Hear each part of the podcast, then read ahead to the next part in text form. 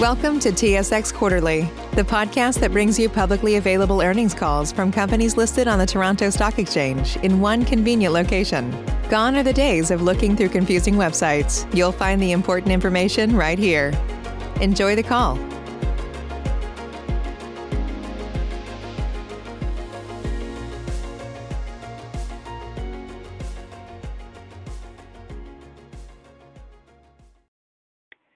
Good morning, ladies and gentlemen. My name is Leanne, and I will be your operator today. Welcome to Knight Therapeutics Inc. 2021 third quarter financial results conference call. Before turning the call over to Samira Sakhia, President and CEO of Knight, listeners are reminded that portions of today's discussion may, by their nature, necessarily involve risks and uncertainties that could cause actual results to differ materially from those contemplated by the forward-looking statements. The company considers the assumptions on which these forward-looking statements are based to be reasonable at the time they were prepared, but cautious that these assumptions regarding the future events, many of which are beyond the control of the company and its subsidiaries, may ultimately prove to be incorrect. The company disclaims any intention or obligation to update or revise any forward-looking statements, whether a result of new information or future events, except as required by law. We would also like to remind you that questions during today's call will be taken from analysts only. Should there be any further questions, please contact Knight's Investor Relations department via email to info@knighttx.com or via phone at 514-678-8930. Again, 514-678-8930. I would like to remind everyone that this call is being recorded today, November 11th, 2021, and would now like to turn the meeting over to your host today, Samira Sakhia. Please go ahead, Ms. Sakhia. Thank you, Leanne. Good morning, everyone, and welcome to Knight Therapeutics' third quarter 2021 conference call. I'm joined today on today's call with Amal Khouri, our Chief Business Officer, Arvind Utchanah, our Chief Financial Officer, and Jeff Martens, our Global VP of Commercial. I will now walk you through some of our corporate updates. I'm excited to announce that for the second consecutive quarter, Knight achieved record quarterly results despite the ongoing challenges posed by the pandemic. In fact, similar to last quarter, it is due to the pandemic that we have seen an increase in sales of our infectious disease products that were used extensively by physicians to save lives. In addition to the great results, we also had some significant changes to our management team last quarter not just myself and Jonathan, but more importantly, the addition of three seasoned executives. Monica Percario joined Knight in September as Global VP of Scientific Affairs with nearly 30 years of experience in the pharmaceutical industry. Monica joins us after a successful career at Sanofi in Brazil, where she had been working since 2008, most recently as Head of Regulatory and Center of Expertise for LATAM.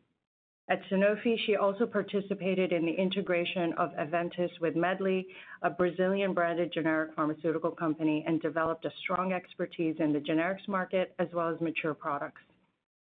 Further, she implemented the regional regulatory functions with teams across Latin America.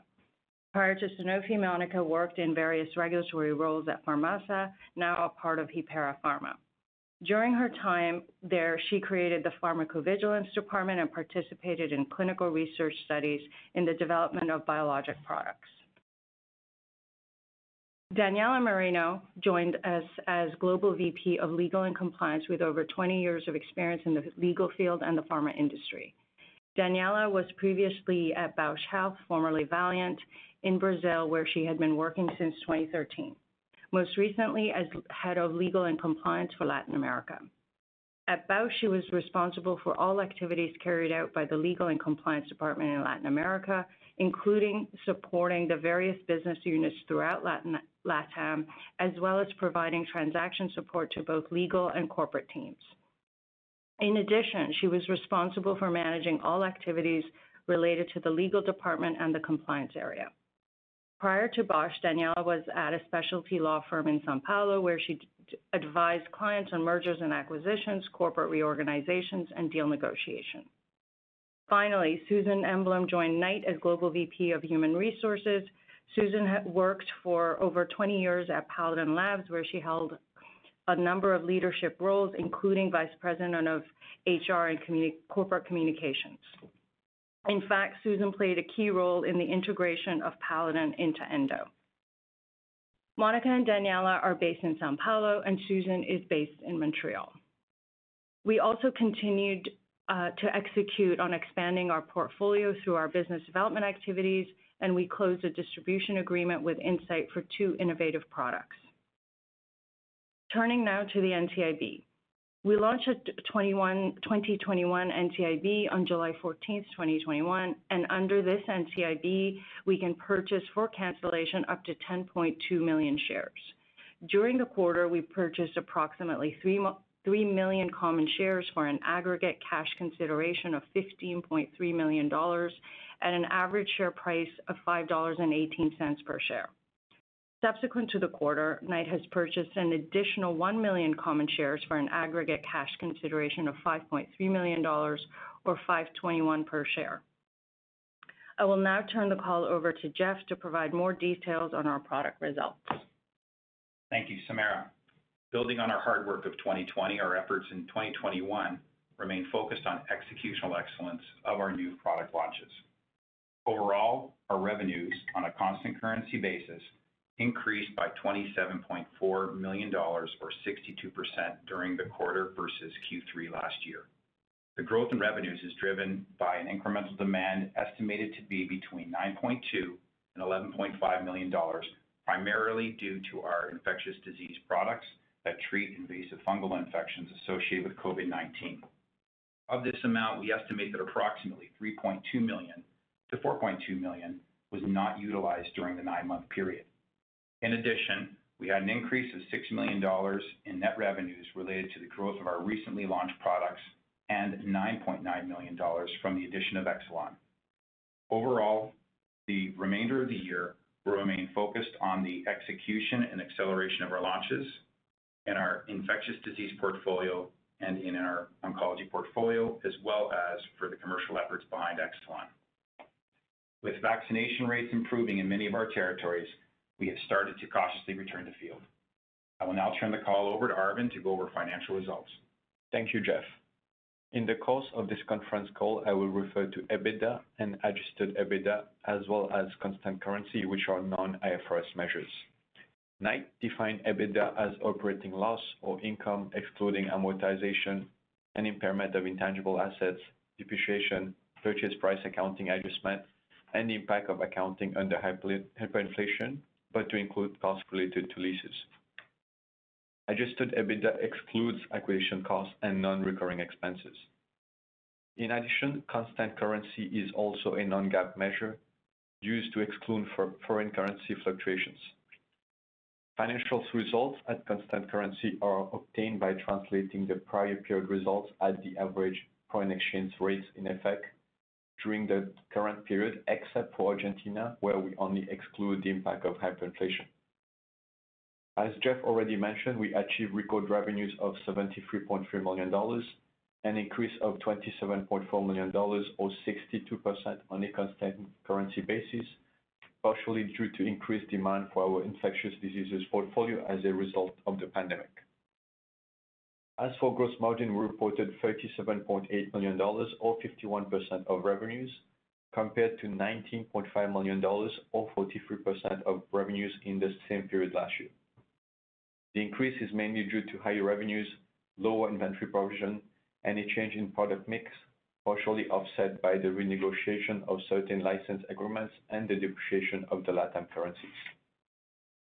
Excluding the impact of hyperinflation, the gross margin would be 54% for the quarter. Our total operating expenses of $22.5 million for the third quarter increased by $1 million compared to the same period last year. Excluding the non-recurring costs, such as the unified tender costs incurred in the third quarter of 2020, the increase was $5 million. The increase is mainly due to an increase in variable costs, such as logistic expenses, variable compensation, and an increase in medical and marketing initiatives on the new product launches, as well as Exelon. Moving on to EBITDA. The EBITDA for the quarter was $17.3 million, compared to a negative EBITDA of $700,000 on a constant currency basis in the third quarter of last year. Adjusted EBITDA was $17.3 million for the quarter, compared to an adjusted EBITDA of $3.7 million on a constant currency basis in the same period last year. The increase of $13.6 million, or 369%, was mainly driven by the previously mentioned increase in gross margin, partially offset by the higher operating expenses. Now moving on to certain items that are not reflected in our adjusted EBITDA. During the quarter, we recorded $21.3 million of net loss on financial assets measured at fair value through profit or loss, which is mainly coming from our strategic fund investments. The unrealized loss in the quarter was mainly driven by Singular Genomics Systems, a public company held by Domain, which share price significantly decreased during the quarter. On a life-to-date basis, Knight has recorded an unrealized gain of $12.9 million on SGS. Furthermore, the NEMO2 investment fund managed by Sectoral was liquidated in the third quarter of 2021, following the sale of the shares of Atea Pharmaceuticals Inc. We have realized a life-to-date net gain of approximately $9.6 million in connection with Atea. Despite the unrealized loss on financial assets recorded in the third quarter of 2021, we have recorded a net gain on financial assets of $16.6 million for the nine-month period ended September 30, 2021. The net gain was driven by unrealized as well as realized gains on our strategic fund investments. Finally, Knight generated cash inflow from operations of $10.3 million for the third quarter of 2021, and $40 million for the nine-month period ended September 30, 2021.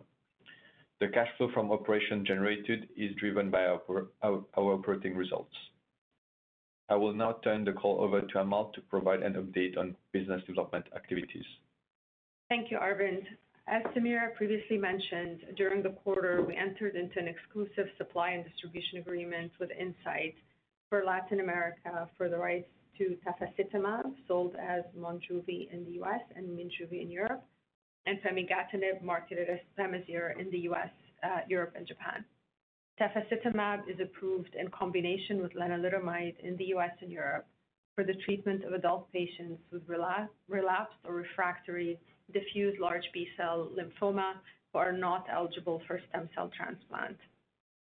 The DLBCL is the most common type of non-Hodgkin lymphoma, and there are approximately 12,000 to 16,000 new cases each year in Latin America. Pemigatinib is approved in the U.S., Europe, and Japan for the treatment of adult patients with locally advanced or metastatic cholangiocarcinoma with a fibroblast growth factor receptor 2, or FGFR2, fusion or rearrangement that have progressed after at least one prior line of systemic therapy. Cholangiocarcinoma is the most common cancer of the bile duct. FGFR2 fusions or rearrangements have been observed in 10%-16% of patients with intrahepatic cholangiocarcinoma, whereas the incidence in patients with extrahepatic cholangiocarcinoma is rare.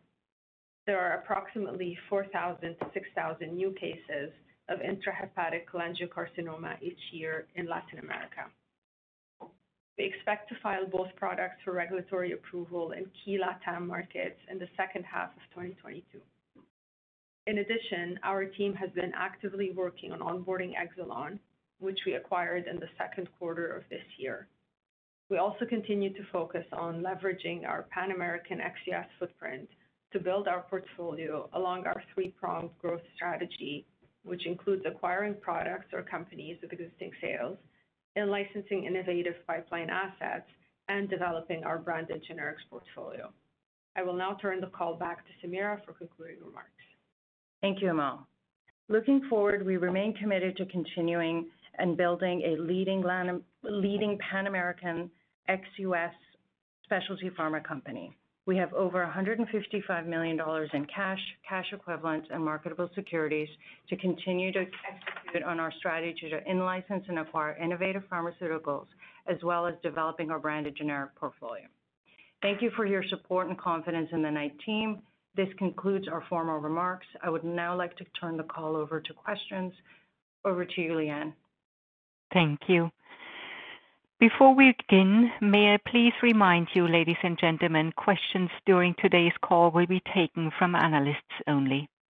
Should there be any further questions, please contact Knight's Investor Relations department via email to info@knighttx.com or via phone at 514-678-8930.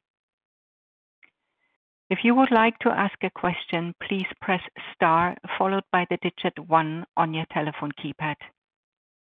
If you are using a speakerphone, please lift your handset before pressing any key. If you would like to withdraw your question, please press star two. We will take our first question from David Martin with Bloom Burton. Please go ahead. Your line is open. Uh, good morning, Samira and uh, everyone else.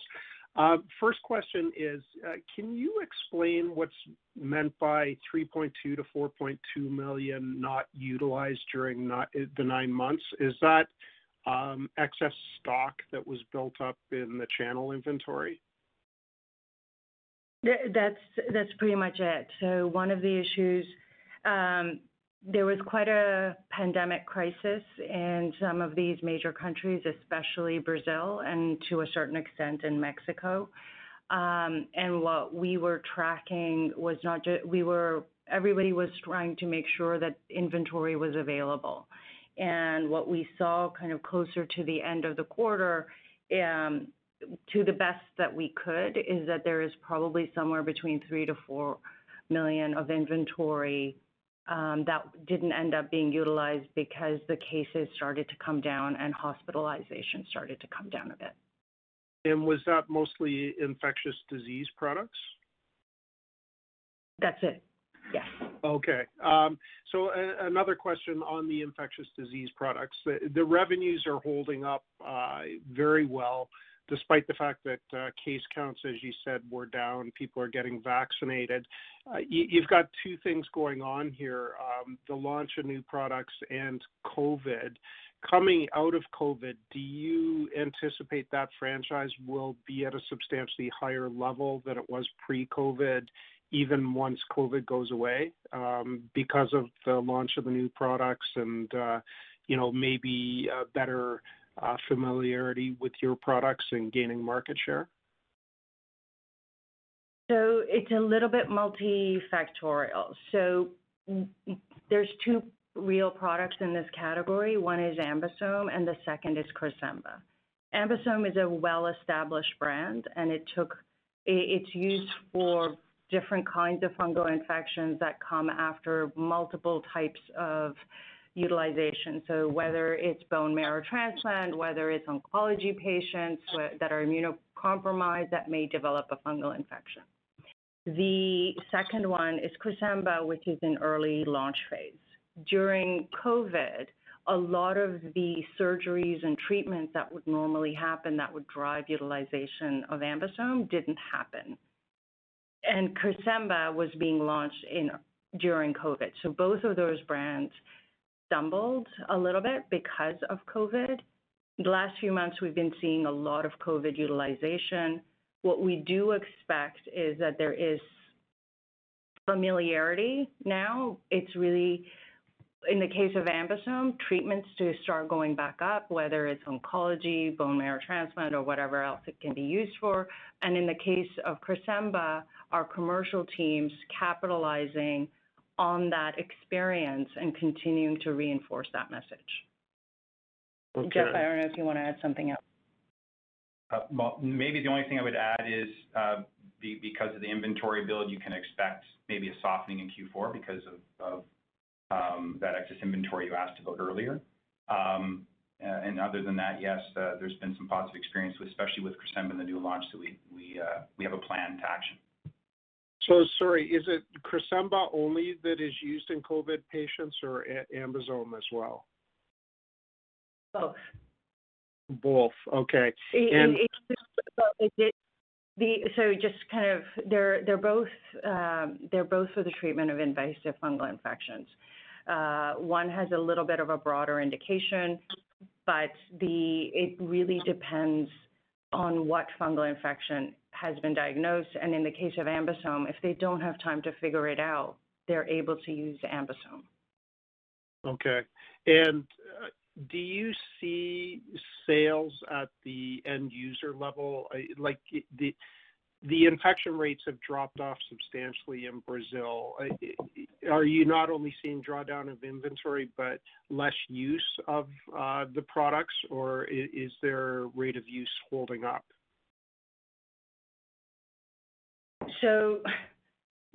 The the use in relation to COVID is coming yeah. down, obviously. The yeah. issue is the issue is that that's not what they were designed for. They were designed for fungal infections that could come for whatever reason, right? So yeah. a patient who is immunocompromised, the issue with that is that kind of utilization rate we expect to pick up as those treatments start to rehappen. What you usually see is a few months of gap between the treatment and the need for a fungal infection product. Okay. Okay, thank you. Thank you. We take our next question from David Novak with Raymond James. Please go ahead. Your line is open. Hi, good morning, folks. Thanks for taking my questions. Um, just two quick ones. Uh, starting on the top line here. Uh, looking at revenues by jurisdiction, you know, you showed really healthy growth across your key geographies, but Brazil really sticks out here at almost 95% growth year-over-year. Could you share any comments on the uniqueness of that particular market? Um, sure. So one of the issues, and we is really related to COVID. Um, one of the bigger products in the Brazilian market is AmBisome, and like I mentioned earlier, uh, AmBisome took a big hit last year because it was being utilized for patients who were being treated for in oncology, in hematology, whatever the case may be. And because those treatments weren't happening, sales of AmBisome had come down. In this quarter, what you're seeing, and Cresemba was in very early launch phase. What you see in this quarter on a year-over-year basis is both of those products are being used, were used heavily uh, by physicians because COVID infections were so high, hospitalizations were high, and fungal infections with that, with patients in ICUs happened. Um, as Jeff said, what we expect is that Q4 will be there will be softness on this, but we expect that as the world and especially Brazil returns to normal, these brands will start to pick back up in in the long term. Got it. So is the majority of inventory for Cresemba and AmBisome that's moving through the channel, it's being utilized in Brazil versus your other sort of key jurisdictions? Is that sort of what I'm um, understanding here? We have AmBisome primarily in um, Brazil. We have Cresemba throughout our region. Um, and so that one is kind of a little bit all over the place. Okay. So maybe more specifically of the, you know, 15, 16 million dollar growth that we saw in the quarter in Brazil, uh, could you sort of paint a relative picture as to what that would be from Cresemba or AmBisome? Um, yeah, I don't have it at the top of my head, but there is also Exelon that's in Brazil. Um, I can get that to you later. Okay, no worries.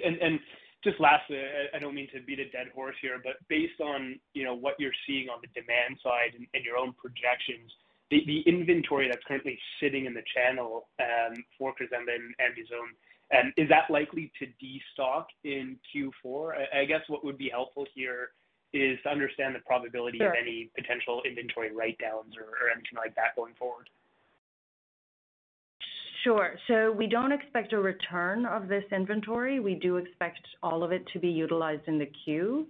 Uh, what we also expect in the Q, because this is Q4 and there's usually a bit of seasonality of high purchases in advance of the holiday season, some of that will be like some of that kind of downturn of this 3.2 will be offset by the seasonality. Um, we don't expect any write-downs or returns. Excellent. Great. Thank you so much. I will hop back in the queue. Thank you. We take our next question from Justin Keywood with Stifel GMP. Please go ahead. Your line is open. Hi. Good morning. Thanks for taking my call. Uh, just on the impact of the infectious disease products uh, related to COVID, are you able to quantify what that did to uh, the adjusted EBITDA in the quarter? Save big on brunch for mom, all in the Kroger app. Get 16-ounce packs of flavorful Angus 90% lean ground sirloin for $4.99 each with a digital coupon. Then buy two, get two free on 12 packs of delicious Coca-Cola, Pepsi, or 7-Up, all with your card. Shop these deals at your local Kroger, less than five miles away. Or tap the screen now to download the Kroger app to save big today. Kroger, fresh for everyone. Prices and product availability subject to change. Restrictions apply. See site for details. Um, so like, you see what our margins are, right? So that would have been dropping to the... The it's kind of the similar rate as the margin. Uh, sorry, the consolidated EBITDA margin or the gross margin? The gross margin. Okay. All right. That's helpful. And then as we look into uh, Q4, should we uh, like, just to get an idea of the, you know, softness for those uh, two infectious disease products, should we assume basically uh, zero contribution uh, just given the extra inventory in the channel? Or do you still anticipate some, you know, seasonal purchasing ahead of the holiday season? We do We do expect. Um, so this isn't a quarter's worth of inventory. I'm gonna say this is normally somewhere between 6-10 weeks of inventory that's here, the 3 million-4 million. The second, so That's kind of the estimate of what we have. The rest of it is that there will be a little bit of pickup because of the holiday season. Okay, understood. So a few moving parts here. I'm wondering, just as we look into next year, uh, you know, obviously, there's uh, some new drug launches and and some variability with the infectious disease products, but do you have any broad target goals uh, for organic growth in the business? Uh, We're working on that right now. As we as we come out of COVID, a lot of the teams are kind of working through what the uptakes would be, and we'll be providing guidance when we announce Q4. Okay, thanks. Those are my questions. Good to see the operating leverage in the business. Thank you. We take our next question from Stephen Quay with National Bank Financial. Please go ahead. Your line is open. Hi, guys. Uh, good morning. Thank you for taking my questions. Uh, I'm just calling in for Endri. Uh, I know you guys touched upon the infectious disease products uh, quite a bit already. Um, but outside of that, uh, looking at oncology, hematology, and the other products, now with reopenings and things coming back to a little bit of normalized levels in LatAm, how are you seeing those other products trending? I'm gonna turn that over to Jeff. Yeah, thanks for the question, Stephen. So our oncology products in both oncology and heme Um, had a year-over-year growth of 20% on the Q. Uh, these launches eh, or these drugs include Lenvima, Halaven, Trelstar, Nerlynx, and some of our heme onc uh, uh, branded generics medicines as well. Um so COVID did negatively impact some of the diagnosis rates. Um, I'd have to say that this impact probably varies widely depending on the country, the vaccination rate situation that they were in. Um but overall, I'm, I think, encouraged that we showed this 20% growth even during a pandemic. Okay, great. And just to add, just to add just kind of to answer a bit more your question, what we are seeing is that if you take, for example, a market like Canada, where we have significant vaccinations, the pace of return is there, but it's still pretty slow. And We expect that that's gonna continue into the pace will be a slow uptake into the first half of the year. You have to remember markets like Brazil, Argentina, Chile, they're going into their summer months and summer vacations. So there is a return, but it's slow in pace. Got it. That's great. Uh, and uh, my next one here, um, just uh, how have you seen the uh, new product launches pick up that that you've done uh, recently? And and do you have any more significant launches coming up in the near future? Sure. Uh I'm gonna turn uh I'm gonna answer a little bit, and then I'll ask Jeff to add to it. So the launches that we have coming up in the first half of next year are Lenvima and Halaven in Colombia. Those products are pending approval right now. Um, we are in launch phase on those two products in a couple of other markets, including like Chile and Argentina. Um, and in Canada, we have the launch of Trelstar and Nerlynx. The issue that we have is we don't disclose revenue by product, and in the case of the LatAm markets, the third party, like IMS or IQVIA data, is not as readily available. Um, but we do have some info on the Canadian products. Yeah. Maybe the only thing I'd add is, yeah, I think we already mentioned that 6 million on the Q was related to these launches. Um, and um, in those drugs, yes, so Nerlynx, Cresemba, Lenvima, Halaven, Trelstar, and there's also some uh, BGx launches in there as well. Maybe the only other pending launches that I wanna comment on was in Imvexxy and Bijuva in Canada. We're currently evaluating the CADTH situation, and uh, we'll evaluate uh, launch for those two medicines, uh, hopefully, in next year. Okay, perfect. That's great color. And uh just my last one here. Um, I know you mentioned in the past that um, agreements are renewed throughout the year. Um, do you have any other ones coming up soon that are worth highlighting? Hi, Stephen. This is Amal. Um, yeah, I mean, agreement renewals are normal course uh, for this business. Um, you may have seen or you will see that we um, we disclosed that we signed uh, a new agreement with BMS Celgene in the quarter. So this has been a long-standing relationship that we had, had, and this was a renewal that we signed in the quarter for Abraxane and Vidaza in uh, Brazil. Okay, perfect. That's all my questions. Thanks. Thank you. And we take our next question from Scott McAuley with Paradigm Capital. Please go ahead. Your line is open.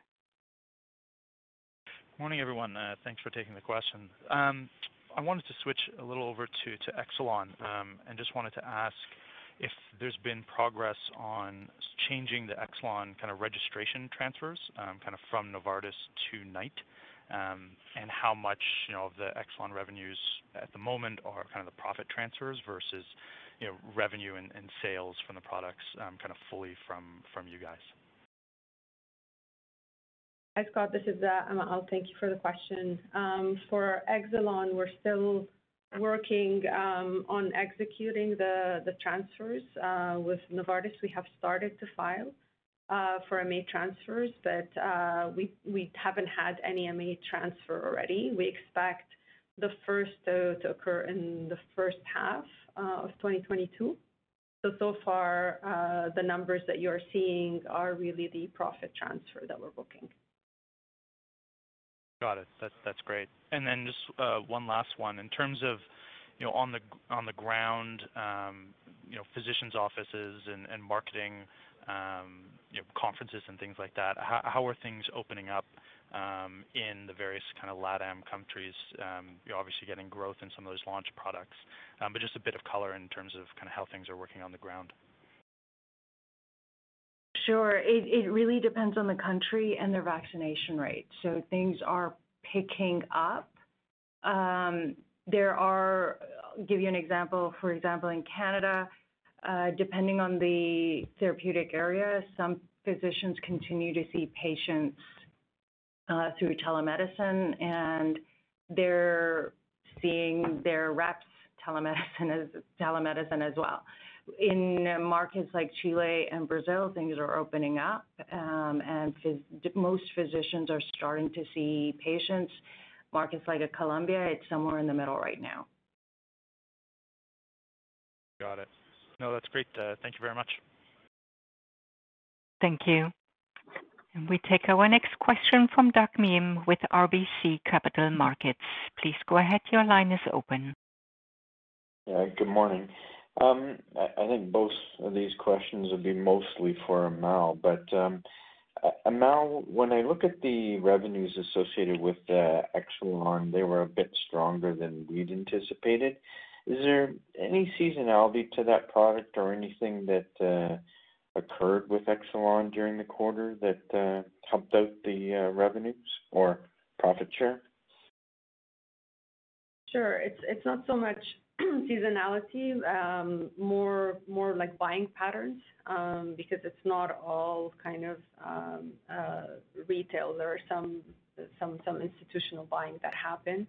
Um, so so that's why you see the numbers. I think overall, we haven't changed really our view of of the product, so we're still expecting uh, the product to remain flattish to the levels that we uh that we that we acquired at, so it's kind of in the mid 50 million range on an annual basis. Okay, good. Perfect. And then, um, just generally, as you look at uh, other opportunities um, in various markets that you're looking at right now, can you tell us uh, what that pipeline looks like, if it's changed in regard over the last quarter or two? Uh, the pipeline continues to be quite um, full. Um, the team is quite busy across. Um, if you look at our growth strategies, we've kind of outlined really three Um, uh, prongs to increase our product portfolio. So in terms of acquisitions, looking at uh, products or portfolios or companies with existing sales, um, in licensing of innovative assets and on the BGX side, development and in licensing as well. So across all three, the team is quite active and deal flow continues to be quite strong uh, across the territory. Okay, great. Thanks very much.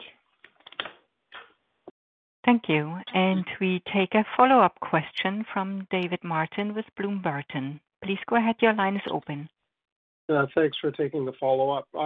I may have missed it, but um, when you signed the new agreement for Abraxane, uh, did you say your economics um, got a little uh, less than they were previously, or do things stay the same? Uh, we didn't announce uh, the terms, and we didn't comment on the terms, but um, there is nothing materially uh, different. Okay. Um, what percentage of your LATAM revenues is represented by licensed products versus products that you own? Actually, I know that our branded generics were about a third of our business. Um, it's shifting with Exelon. That's the issue. So I don't have the number. It used to be about 30/70, but that's without Exelon. Okay. Okay. Um and then I just wanted to go back to uh, Cresemba and Viazone uh, once more quickly. Um, would you say the markets that they were previously used in are bigger than the COVID market, or is COVID a bigger market than where they were previously used? Or they're still used, but to a lesser extent? The- Yeah, I mean, maybe I'll hop in and, and, and, and answer this, and I'll pass it back to you, Samira, if there's anything you'd like to add. So, um, the, the COVID market is an in and out. It's a flash in the pan. Um, so it'll, you'll see big swings on a quarter, but the over uh, the baseline business, which is fungal infections caused by all kinds of reasons, right, including bone marrow transplantation, um, hematology patients that are immune compromised, oncology patients that are, immune compromised. Um, that base business over uh, the long term is far more sustainable in, in, in large in size. I don't know if that helps answer the question. Samira, anything to add? No, that's it. Okay. Okay. Thank you. Thank you. And as a reminder, ladies and gentlemen, please press star one to ask a question.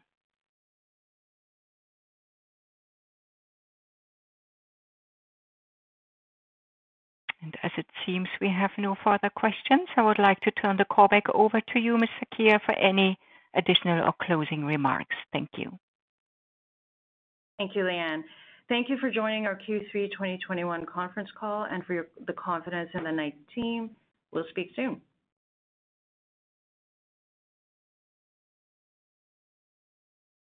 And that will conclude today's conference call. Thank you for your participation. You may now disconnect. When you make decisions for your company, you look for the no-brainers.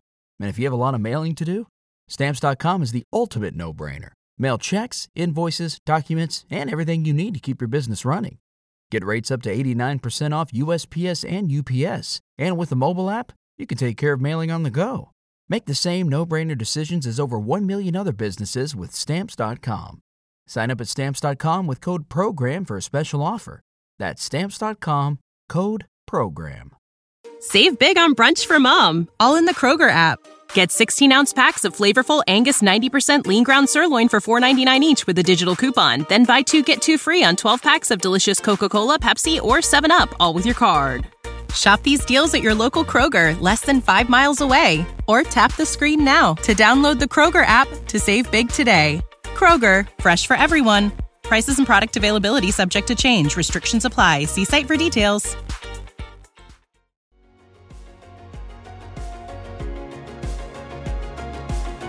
Thank you for listening to TSX Quarterly. If you enjoyed the cast, remember to leave a good rating. And remember, for any additional inquiries, please consult the company's investor relations section on their website. See you next time.